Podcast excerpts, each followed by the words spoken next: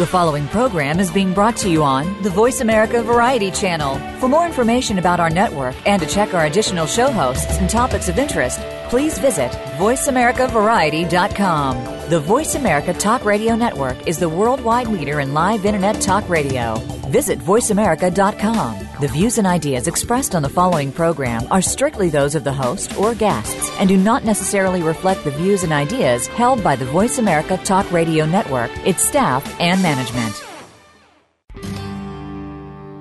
Good night. Welcome to the Kathryn Zox Show. This informative and entertaining show will start your mornings off on the right foot. Here's your host, Kathryn Zox, your social worker with the microphone. To the ghosts out in the hall. Welcome to the Kathryn Zox Show. I'm Kathryn Zox, your social worker with a microphone, and you're listening to the Kathryn Zox Show on VoiceAmericaVariety.com and World Talk Radio. Joining me this morning is Travis Hugh Culley, author of A Comedy and a Tragedy, a memoir of learning how to read and write. Uh, in this powerful memoir, former bicycle messenger and acclaimed author of The Immortal Class, I guess that was his first book, recounts his difficult journey to literacy. Welcome to the show. Nice to have you on this morning, Travis. Thank you very much. I'm glad to be here. Great to have you. Okay, so this is your memoir. I love memoirs because you always learn something from somebody's. Oh, I always learn something from somebody else's story.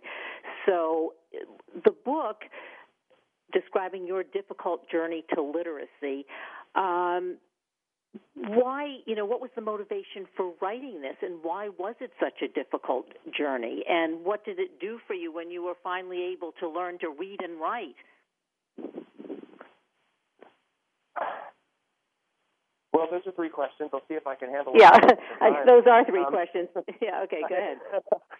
um, oh, I, I I wrote this book because I did have a very difficult journey to literacy, but I also wrote this book because I, um, through my education, came to understand something very powerful and potent about literacy, um, how it transforms a, a human being from the inside to the threshold of who they are and beyond to how they interact with society. Um, so I, I, feel like I have something to uh, to share, uh, a responsibility to um, to convey what I learned about literacy through the um, aperture of, of, of, of, the period of my Ill- illiteracy when I was young. Um, I think on the third, I think this is the answer to the third question. Um, culturally, there's a lot of confusion about what the meaning of literacy is um, we kind of avoid the subject um, and and and try to um, um, not handle specifically the difference between literacy itself and illiteracy itself.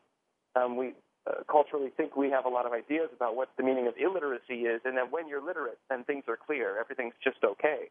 But I think that's where a lot of confusion um, culturally exists in our society because literacy is not clearly um, described in even first grade, second grade, third grade. Um, people graduate from high school without a clear understanding of the difference between reading and writing, or an understanding of um, what is the intellect when it is in a speaking listening mode. What is the difference between uh, my intelligence, pure and simple, and what my intelligence, how my intelligence conveys itself in writing. Um, literacy is, is, a, is a specific subject about um, how we can communicate through documents. And um, and so there's some information that I think that uh, my illiterate experience um, can help open up for um, for us socially and culturally. Yeah, I don't know the statistics. I don't know the statistics on literacy, but I know it's a huge problem or or lack of literacy. Um, and so uh, your story is important. But let's go back because I think obviously it has a lot to do with the impact of uh, your dysfunctional family, family dynamics. It's not just uh, you know learning how to to be or be literate as a result of a school system or teachers, but there's just a lot of emotional stuff involved in being able to to to learn to I to to be literate. So let's take your story back to you know what happened to you in the beginning. I mean, because the book is described as a comedy and a tragedy. Um, so are we going to start with the comedy or the tragedy or or both? Oh, both, yeah. um, um, I, I um, how, how to how to begin? I guess um, I, I, again, um, in, in culture we sort of think that um, uh, if a person cannot read or write, it's upon them. It's just a, a, a bias of our culture. I think I'm pointing to sort of directly um, that as Americans we believe in the spirit of the individual, the, the this I will concept, um, and that if someone is not, you know, getting the program, let's say, or not understanding uh, a lesson, that's because of something that they're dealing with. And if someone is getting a lesson, if someone's accelerating and going forward, then that then means that that person individually has this value and is able to develop some mastery or develop some skill individually. But what I think my book opens up is the cultural question, in which, from a family standpoint, um, there, if if one is not being given correct instruction, then um, the, the the child who grows up illiterate um, feels a double burden. They feel the, the guilt and responsibility for not getting the, the lesson, but they can't look back to um, their own cultural surroundings, their own, their, their own familial surroundings for support. So um, it, that's very confusing for a, a, child who's illiterate in an illiterate culture or in an illiterate family. How does one, you know, um, turn that around? Is is uh, it is partly why I wrote this book. Um, but what I want to point out in, in, in, in telling my story this way is that, um, well, and maybe I should point to it through a, a, an analogy. If at school um, children are not being given proper nutrition, is it their fault if they're not receiving the proper lessons? Or, you know, is there a responsibility owned by the institution to be able to make sure that children are receiving the nutrition they need to be able to use the lesson, right?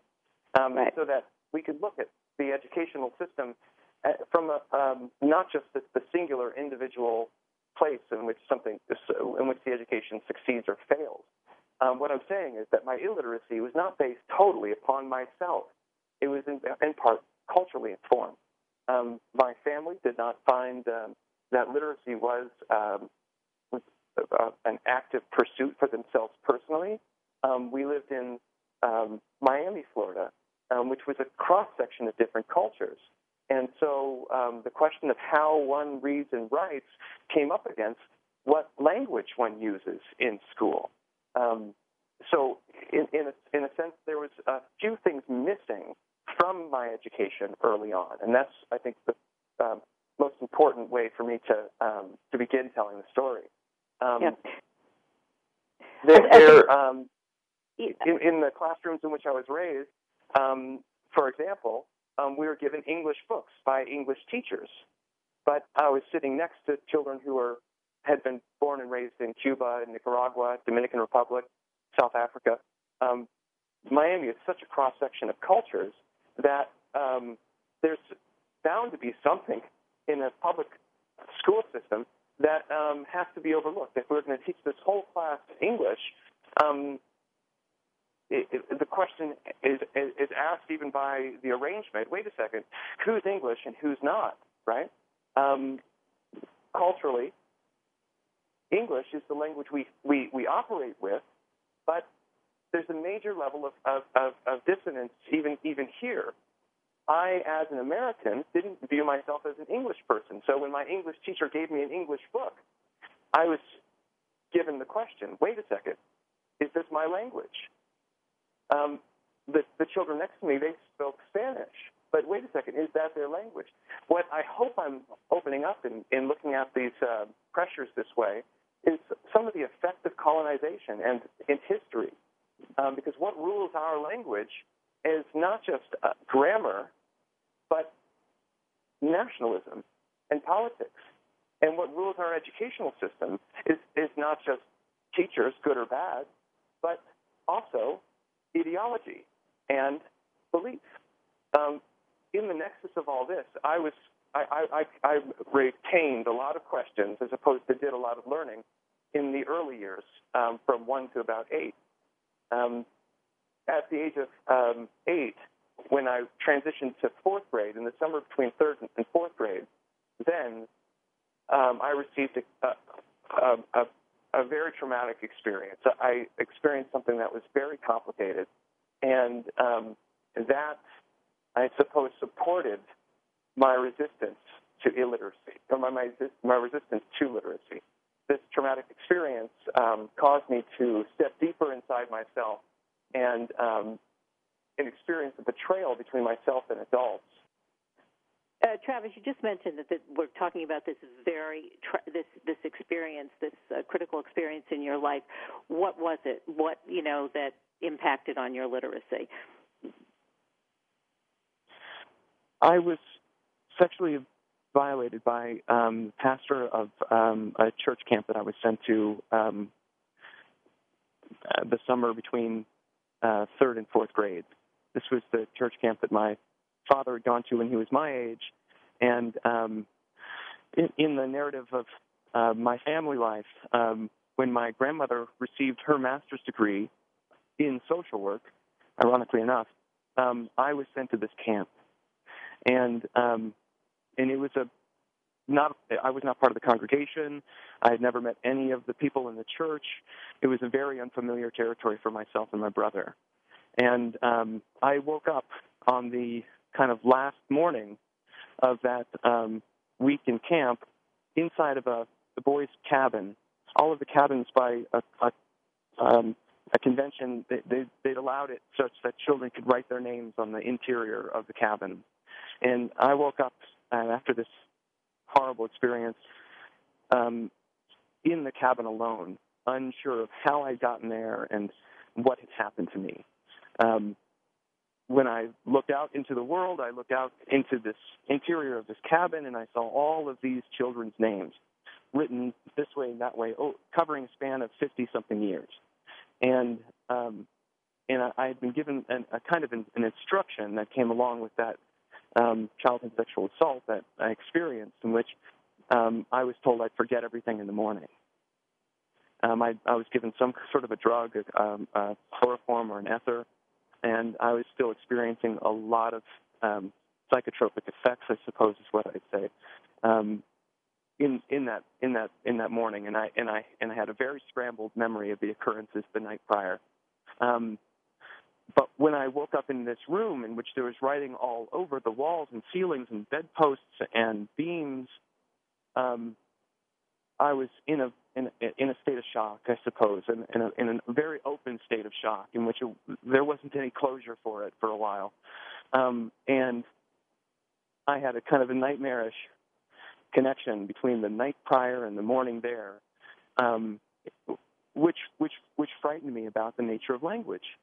Um, I, I had uh, maybe an, a, a psychic experience or, or, or maybe a, a sympathetic experience with all of these other children who had written their names on the interior. Um, because in a sense now I, I could and I could not understand them. In that moment I, I could I could read the names, but I also had the instruction that I would forget quote unquote everything in the morning.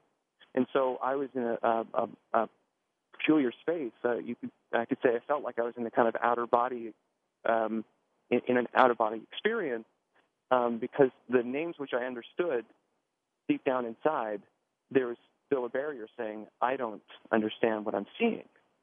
I don't understand what I'm feeling, and I don't understand how these words relate to me.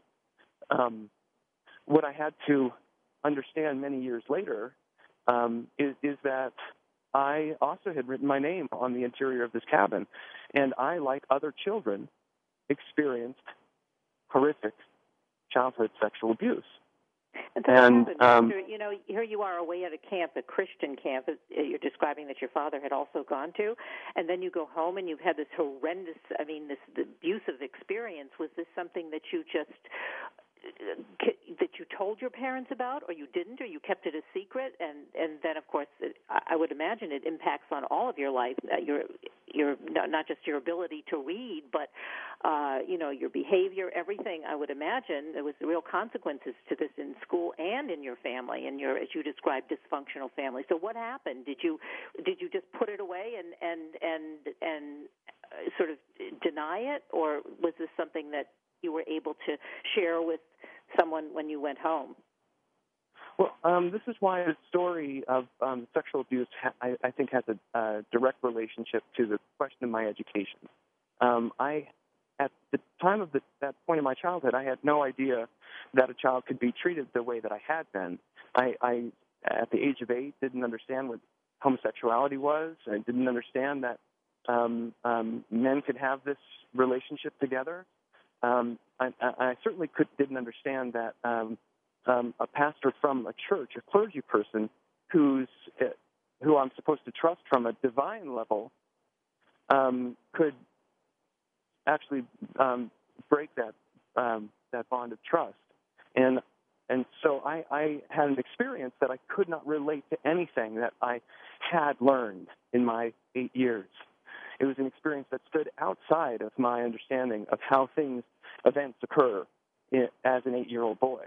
Um, and th- this is uh, what I, I hope will open up this, this conversation about education differently, is that when I went to school in the fourth grade, fifth grade, and onward, I walked into classroom into the classroom with a lot of information that I did not know how to unpack, and it took me many, many years in order to be able to understand um, these distant memories um, as they related to real cultural and social pressures. Um, when I moved into the arts and I, I began to explore the theater, I, I then learned something about different relationships. Um, not every person follows the heterosexual model, for example. Not every person um, is, is, is born privileged and lucky. Not every person um, is um, grows up in the culture in which their, their language is native or innate uh, to them. Um, and so there are certain um, things I learned afterward, which informed me of what had happened prior. That's partly why it was uh, possible for me to keep this memory secret.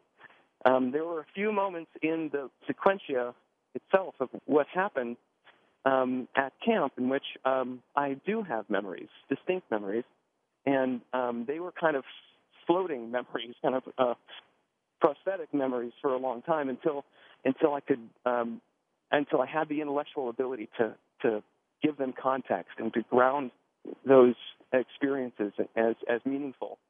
Um, while they were not meaningful, I only had a, a, a glimpse of, of what had happened in 19. This this is the summer of 1982, um, in which things took place. And when I went back to that camp in 1985, um, my grandfather drove us home from that week of camp, and he had a conversation with me, and he said um, that we should be careful. You know, anytime that uh, kids are around adults in an unsupervised way, things can happen. He he he let me in on that, and it was the first time that I had, you know, a, a, even a, a glimmer of, huh, there there is maybe something strange about this camp or this this place that I was at, and I and and so he said, be sure to tell me if um, if anything uncomfortable happened or happens to you there.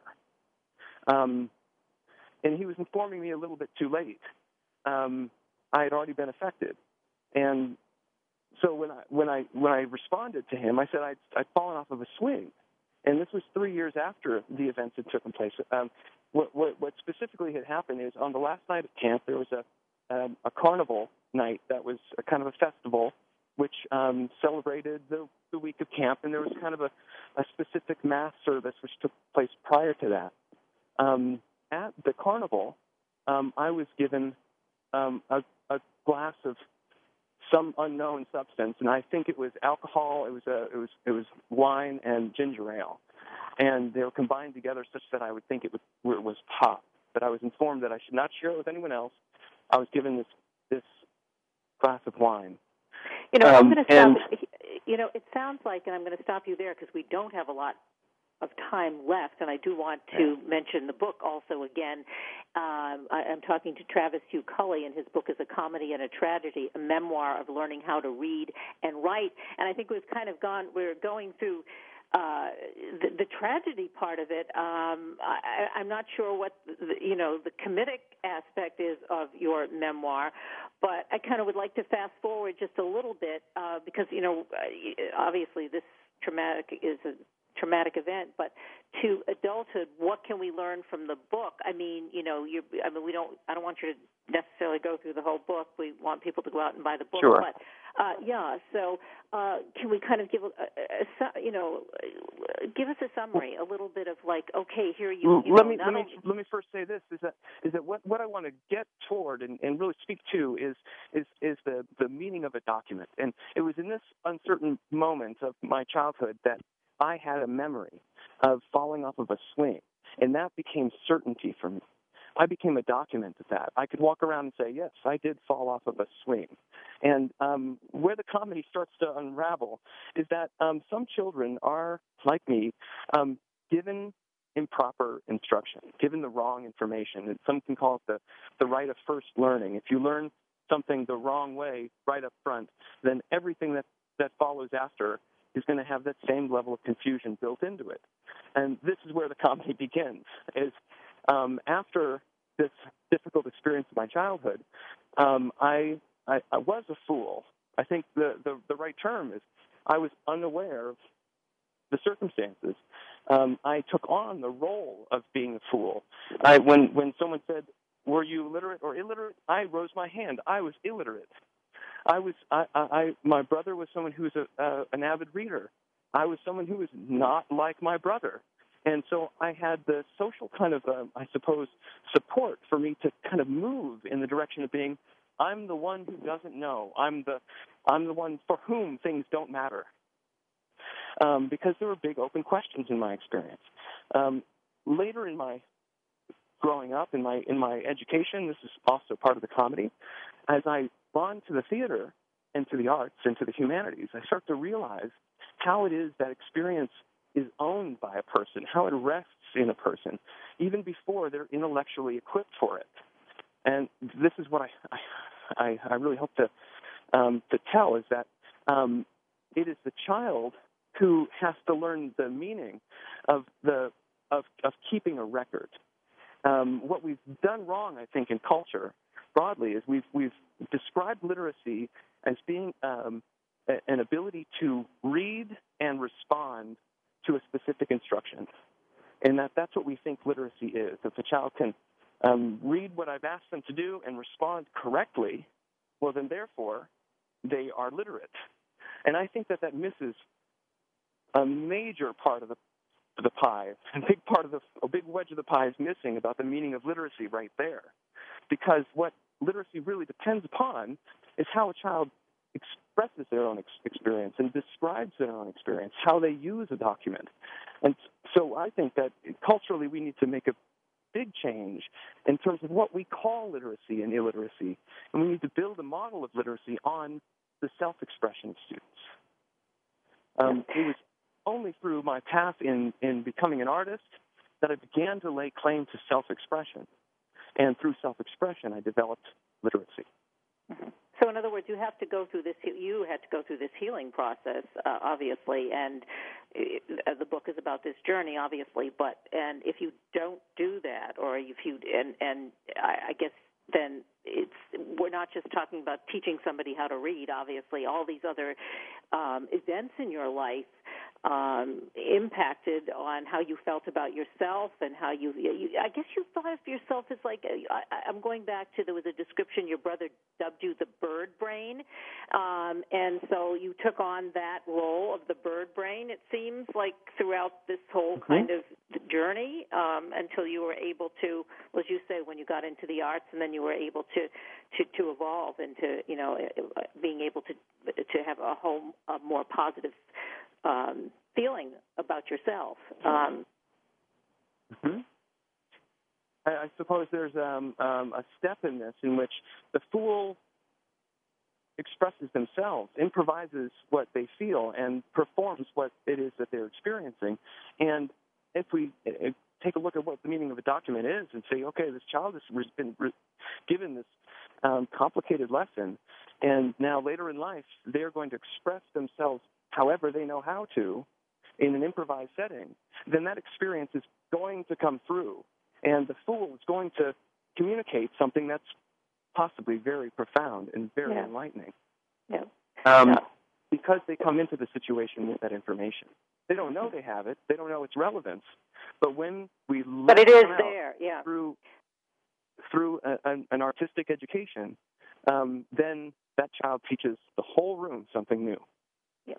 Well, you know, uh, we our time is up for this morning, but uh, I, I just and I'll mention the book again so that people can obviously read the book and continue with your journey: a comedy and a tragedy, a memoir of learning how to read and write. Travis Hugh Culley, thanks so much for being on the show this morning. You're welcome. Uh, we're going to take a short break. Uh, we'll be back in a minute. I'm Kathryn Zox, your social worker with the microphone, and you're listening to The Kathryn Zox Show on VoiceAmericaVariety.com and World Talk Radio.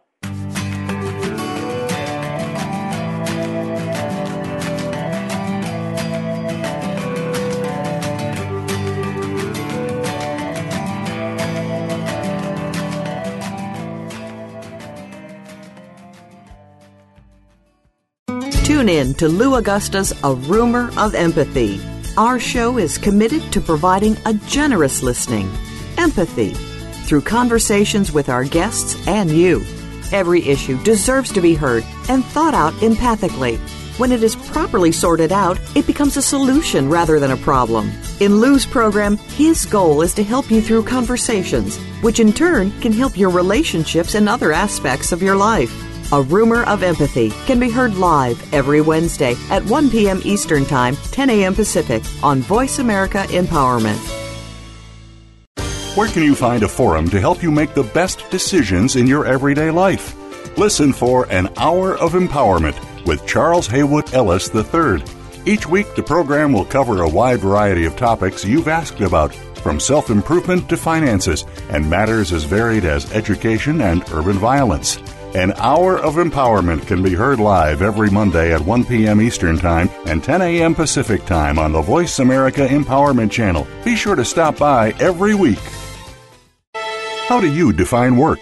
Is it that mundane Monday through Friday place that seems to be sucking a third of your life out of you? Or have you made it a place of personal fulfillment, achievement, and purpose?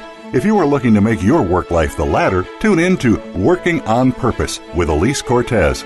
There are all kinds of inspiring work life stories told by people who have made work something to look forward to every day. Working on Purpose can be heard every Wednesday at 6 p.m. Eastern Time, 3 p.m. Pacific on Voice America Empowerment. If you're looking for tips for personal success, look no further than DJ and the Bear, keeping you at the top of your game with your hosts, leadership and personal effectiveness consultant Dieta Jones and Richard Dent, formerly of the champion Chicago Bears. Together as a husband and wife team, they've raised a family, owned two successful businesses, led major philanthropic initiatives through their foundation, and lived the ultimate lifestyle. Find out their secrets. Listen every Monday at 5 p.m. Eastern, 2 p.m. Pacific on Voice America Empowerment. Are you happy in your life, or are you just settling? It's time to speak out, take control of your existence, and let your life speak. Bart Queen is the host of A Hero's Journey his personal goal is to help you find your voice, use that voice, and live the life that you deserve to live. Do more, be more, and give more. Tune in to A Hero's Journey on the Voice America Empowerment Channel, live every Monday at 9 a.m. Pacific Time, 12 noon Eastern Time. You owe it to yourself to tune in and make your voice count.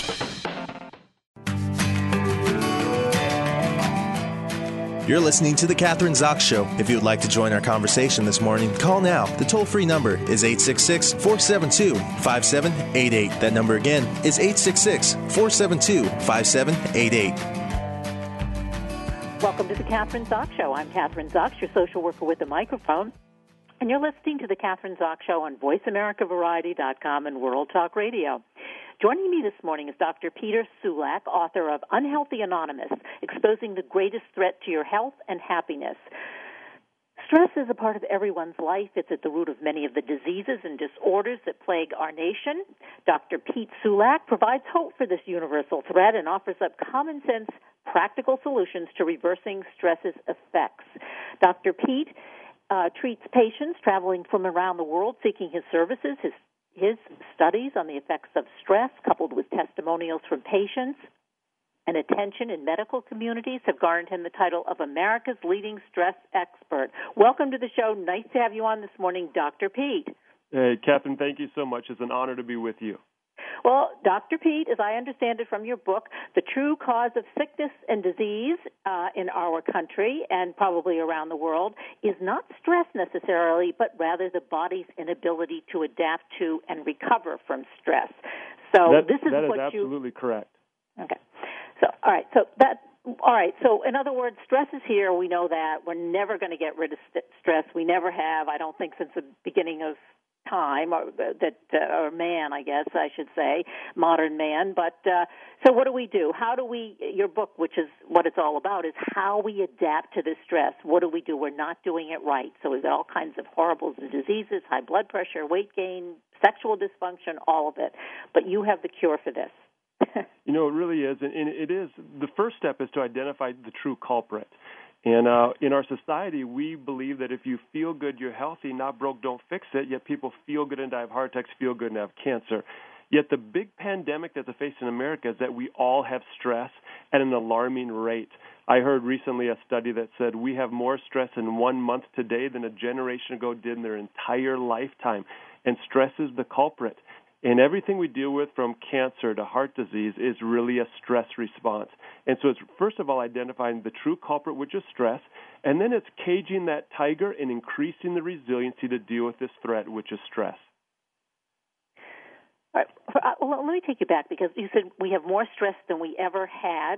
What are some of those? Stress? We have to identify the stressors. So, what did you say? How in this generation we have more stress really more stress than uh, in one month and a generation ago did in their entire lifetime. With the new technology, with the busyness of our schedules, with literally we're burning the candle at both ends.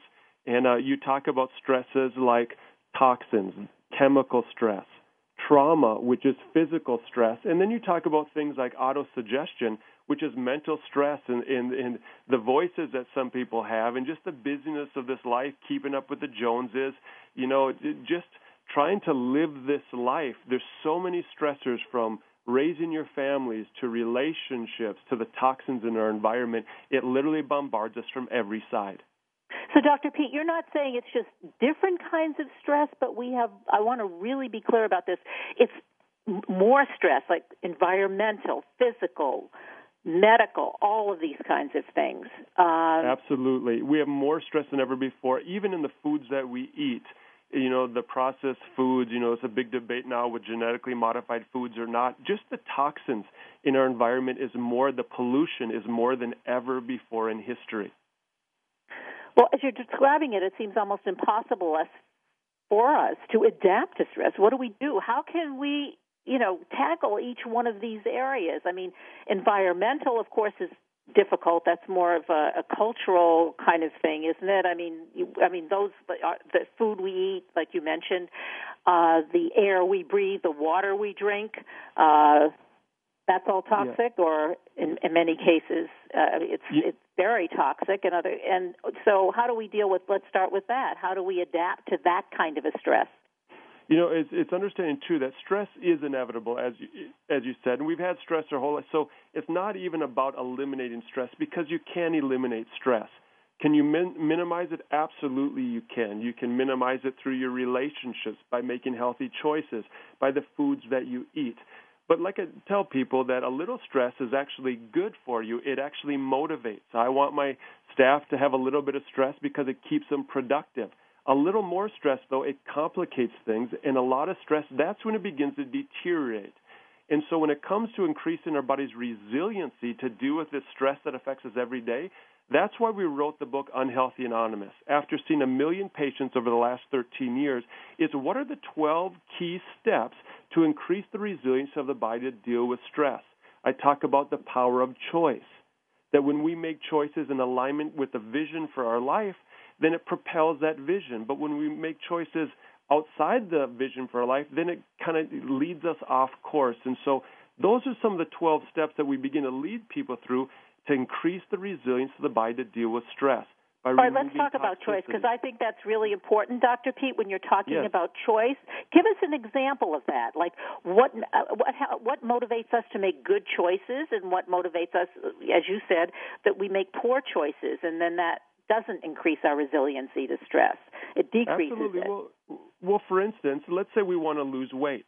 Well, if I want to lose weight, then some of the choices I make will either propel that choice to lose weight or they'll lead me off course.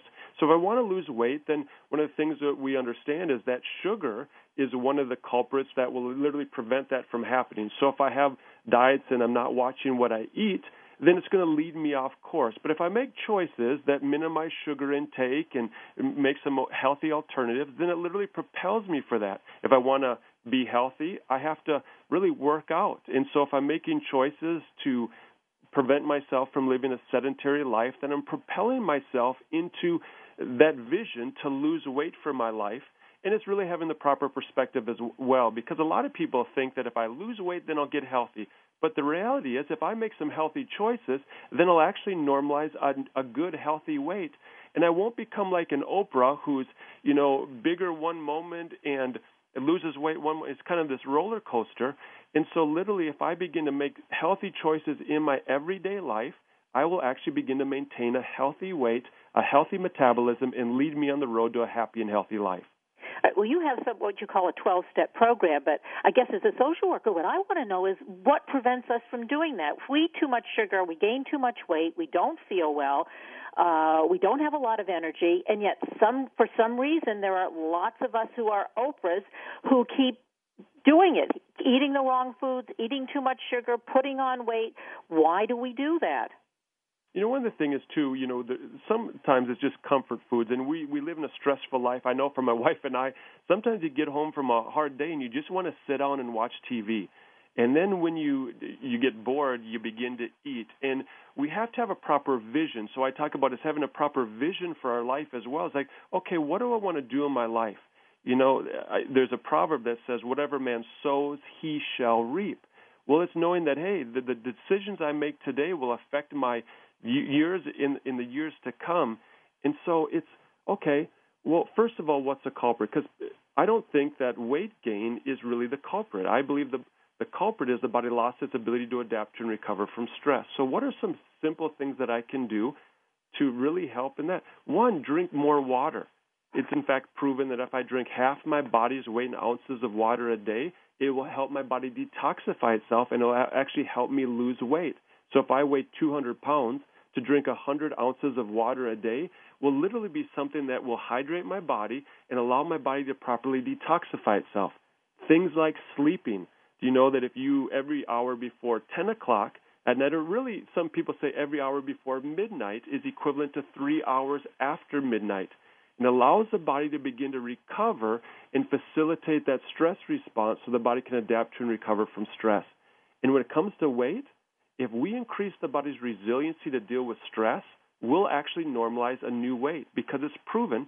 I have people come to me all the time, Kathryn, that says, "Well, Dr. Pete, you know, I eat clean, I exercise all the time, but I can't lose that weight. Why?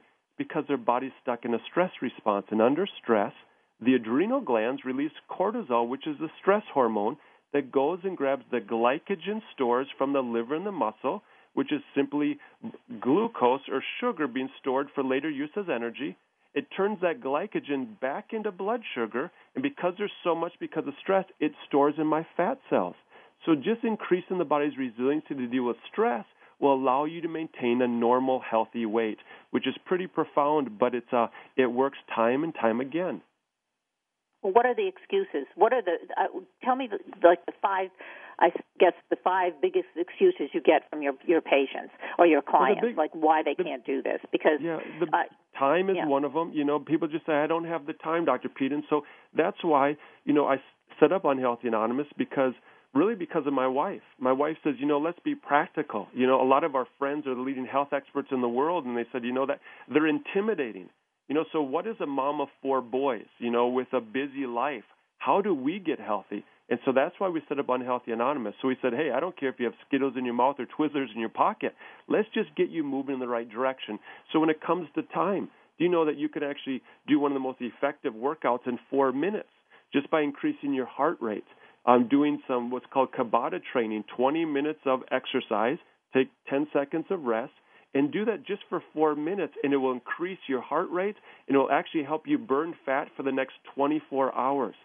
But sometimes people are just intimidated. They say, you know what, Dr. Pete, I don't like to go to the gym. I don't want people to see me. You know, I, I'm not like those people.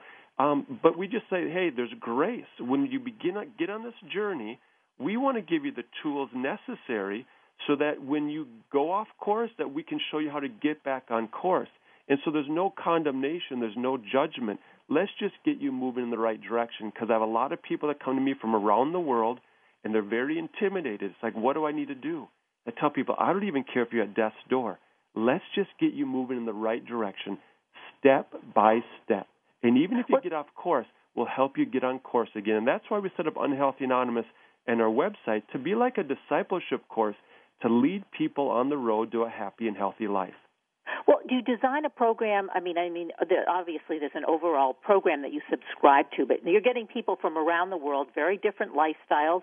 Uh, you know, have more stre- different people have stressors in different areas uh, that are different. Uh, so, do you set this up kind of like design a program in in for each individual? I mean, you have people who are single, as you said. What you have four children, four sons. Uh, you know, families who are at home, like because there are, and some people can exercise more. They eat different kinds of food. So, how does that work? Well, that's a good question too, because people come to me with stage four cancer. I had someone come to me from Michigan with severe MS, hasn't walked in five in five years. A lady from Barbados with stage four breast cancer, triple negative, which means there's literally nothing chemo radiation can do anymore. Well, I look at all those things. I look at cancer as not the abnormality. Cancer is actually a stress response. Even uh, Dr. Eli Jones was a, a famous medical doctor in 1909, wrote a book called Cancer. And in his book, he said the number one culprit is stress. Well, even with MS, MS I don't view as the as the problem. The problem is the body lost its ability to adapt and recover from stress. So, with everyone that comes into my office, we have a protocol to increase the body's resiliency to deal with stress. It comes down to restoring spinal mobility, getting them moving. Exercise is proven to increase what's called proprioceptors that stop the stress response. So, just getting out and being active is one of the greatest things that you can do. By hydrating yourself is one of the greatest things that you can do. So, no matter where they are in this journey, we'll actually incorporate these principles of Unhealthy Anonymous to get them moving in the right direction. And then I don't treat thyroid issues, I don't treat um, cancer, I don't treat MS, but all these people see tremendous results by dealing with this, really, this main pandemic called stress, and increasing the body's resiliency to deal with stress. So, what did you do for those? Because you gave those as uh, you say you don't treat cancer or MS, mm-hmm. but in this case, these people came to you one with cancer, one with MS. So, what happened yes. specifically in those cases? Did I, I? I'm sure I would assume you didn't cure the cancer, but did the patient go into remission, or what happened? So, for instance, as a, you know, with the patient that came to us from um, Michigan with MS, he's 42. He's had MS for 15 years. In the last five years, he hasn't been able to walk. When he came to me, it was because someone had heard about what we do in our office and actually flew him to see me. And we, when he lied on my table, you could tell his body was dying. He was having difficulty breathing, dizziness, choking with meals. And so I actually saw him in my office. I checked him. He lied on my table, okay, and I actually freed up his spine 60 different times in a matter of two weeks, okay. I began to put him on a detox program to begin to detoxify the body because under stress the body becomes toxic and deficient. So I removed the toxicity, began to help with the sufficiency of body's need by basically showing him what to eat and what not to eat. Okay, we removed sugar from his diet. We began to minimize gluten from his diet, so remove some of those toxins, and then we began to just uh, restore the spinal mobility. After two weeks, he went back to Michigan and sent me an email. He said, "Dr. Pete, for the first time in five years, I can write my signature. I can use a fork." For him, that was a big deal. I no longer have difficulty breathing, no longer have dizziness or choking with my meals, and for the first time in five years, I'm starting to take small steps. No, no way is he out of the woods, but he's getting on the road. We've got him at death's door, and if we can just right the ship and begin to move him in the right direction, it's so much better than not righting that ship. Now he acts, he actually has hope and every two months we see him, and we're seeing great, great progress. Not because I'm treating MS, I don't treat MS. We're simply increasing the body's resiliency to deal with this great threat, which is stress. We help detoxify the body and add the sufficiency that it needs. So, in other words, the symptoms get less. Uh, uh you're not curing MS or you're not curing cancer. So, what? But you help the patient to become resilient so they become yeah. healthier so whatever disease they may already have they are able to see improvement feel improvement the, sim- the symptoms dissipate is that what you're saying yeah, yes and so it's like I tell people all the time that if we went to a zoo and a tiger got out, we'd run for our lives, male or female, young or old, we would take off.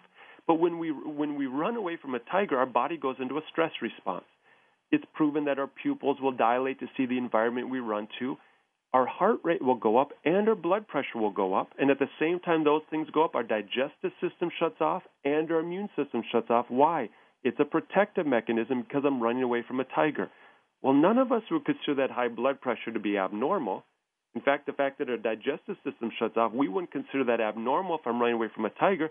That's normal, necessary, and good. Okay? The problem is you're running away from a tiger, so you have to cage that tiger. Well, the same thing in our society because of this pandemic of stress. Now, none of us have actually physically run away from a tiger, I wouldn't believe, unless you're in maybe Asia, okay? But in, in, in our culture, our bodies are in a stress response, so it goes through similar things. Well, under a stress response, it's going to affect your digestive system. Well, the digestive system is not the abnormality. The abnormality is the body lost its ability to recover from stress. So my objective is to literally cage that tiger and increase the resiliency to deal with that stress. And as a result, all the things we once thought were abnormal begin to normalize because we actually go after the root cause and allow the body to deal with stress on a regular basis. Right, so we're simply not treating the symptoms, we're treating the root causes. So this works when patients come in like with high blood pressure, we talked about weight gain, um, heart disease, uh, all, all of those. And you mentioned also brain fog. What does that mean? Because is that that's a symptom that I think Absolutely. I suffer from that. but you know, I, I just uh, did a talk on mental health, and yeah. we talked about things like ADD, ADHD, depression, um, schizophrenia, bipolar. Okay, well, mental health issues are actually a brain toxicity issue. And what happens is, under stress, it begins to affect your gut lining. Okay, and so it begins to affect our gut, and so when we eat, we get what's called leaky gut. In fact, it's proven that probably 90% of people have a leaky gut just because of the toxins and the stress in our environment. That means when you eat, proteins get in the bloodstream, okay, and then actually it will begin to affect the blood-brain barrier and affect mental health. And so it's proven that if we begin to help the gut, which is our first module at un- with Unhealthy Anonymous at our website, we will actually begin to improve brain fog things like that. It's actually one of the reasons that we started Unhealthy Anonymous because my wife was having symptoms of MS. She was having dizziness. She was having brain fog. Okay, and we had been. She's under my care, but we've been going to all these specialists, and actually we began to heal her gut. So we began to add the sufficiency that the body needed, and all those things began to dissipate and take care of themselves. And so things like brain fog is a stress response. It's really a toxicity in the body? Well, it's proven that under stress, the body becomes toxic and deficient. So we begin to help detoxify the body and have the sufficiency that the body needs. And literally, that improves brain fog. Well, it's actually proven that under stress, the hippocampus of your brain, which is the learning center, shrinks. And it's proven that you become dumber. Okay, well, learning disabilities our society would consider abnormal, I would say it's not abnormal. It's normal, necessary, and good in response to something that's abnormal. The body's in a stress response. So let's increase the resilience of the body, cage that tiger, and those things take care of themselves. A, a quick example I had a patient that came in six years ago. He was a fourth grader. He was in special needs classes at school, getting, uh, they considered him borderline mentally retarded. And he was uh, just he was on lithium and a whole array of other medications. So he came to us last, uh, basically last resort. Well, we began to just really cage that tiger, increase the resilience of the body through the principles I talk about Unhealthy Anonymous. As a 10th grader, two years ago, I asked his mom, I said, How is your son done? She said, Dr. Pete, she said, within a month of coming to you six years ago, he was off his lithium. Within a few more months, he was off all his medications. As a 10th grader, he is now in uh, honors classes okay, at the high school not borderline mentally retarded, not special needs, in honors classes getting A's and B's. Okay? And he just got his Eagle Scout last year. Not because I treat learning disabilities. We caged tigers and increased the body's resiliency, and it literally transformed this young boy's life. So, what do we do, Dr. Pete, when we just go to our regular physicians, which obviously most of us do, at least initially, and we're we're uh, we we're suffering from, not, if not all, but some of these symptoms. But the immediate yeah. response, usually to ma- from mainstream physicians, uh, mainstream medical people, is uh, medication, like you described with this this young man, um, lithium, whatever it is. But so what do you what what do you say? I mean, because that's the context of the kind of the medical community that we're in. So do we have to wind up with stage four cancer or you know severe mm-hmm. symptoms of MS before we go to someone like you or go to Unhealthy Anonymous? I mean, how do we? Because this is what happens in our everyday life. Oh, you were you know you have high blood pressure, take medication. You you know weight gain, take a pill to you know uh, decrease your appetite. So yeah. how do we how do we as just as uh, everyday uh, lay people, how do we respond to this? What do we do? You know, the biggest thing is I just believe we need to educate ourselves, and, and that's what I tell my patients. You know, my job is to empower you to make decisions, and I'm not here to um, tell you what decisions to make. I'm here to empower you with information so that you can make educated decisions. And the first thing we have to identify the true culprit.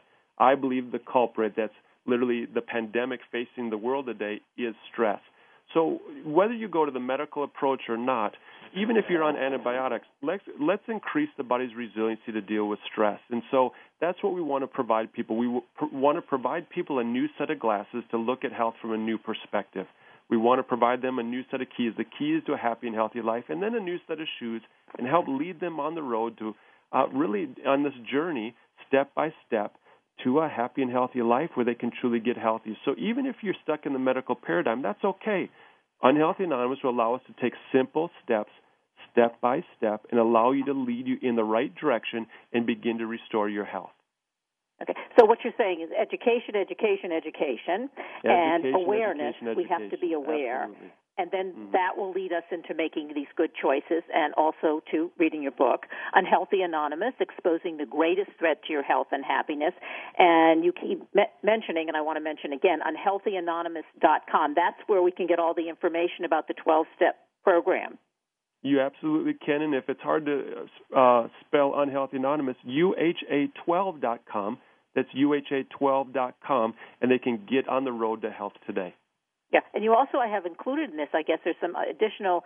You describe it as additional ways to support lasting health habits, which is what we've been talking about today. Shop with a doc videos, uh, recipe. Uh, those are also available to us. Absolutely, we have a 21-day reboot on the website that literally walks you step by step to get moving on this on this journey. We have meal plans, recipes, how-to study guides. Um, we really provide you everything that you need to get on this journey and be effective and successful at it. Mm-hmm. So it's very specific. We don't have once we uh, if we go through the first step of being aware that we are making unhealthy choices, that we don't feel well, uh, then the next step is to go to well read the book and go to unhealthy anonymous and and uh, acquaint ourselves with the 12 step program and it, you kind of t- really take us by the hand i can see we do we take you step by step and every month we give you a brand new module so the first month they show you how to heal your gut which is the foundation. I give you videos, recipes, meal plans. The second month, I show you how to balance your hormones. Actually, hormonal imbalance is a gut issue, which is a stress issue. So every month, we lead the third month, I show you how to maintain a healthy weight, which is actually a hormonal issue, which is a gut issue. So I lead you step by step along the way, 24 7, 365 days of the year. Great. Thanks so much for being on the show today and sharing all the information. Dr. Pete Sulack. Um, we're going to have to say goodbye. Uh, I'm Kathryn Zox, your social worker with a microphone, and you've been listening to The Kathryn Zox Show on VoiceAmericaVariety.com and World Talk Radio. Have a great week, and we'll see you next Wednesday. We hope you have enjoyed today's episode of The Kathryn Zox Show. You can listen live every Thursday morning at 7 a.m. Pacific Time on the Voice America channel. Want to know more about Kathryn? Visit her website at www.kathrynzox.com. Be sure to join us next week for more interviews and great conversations with Kathryn Zox.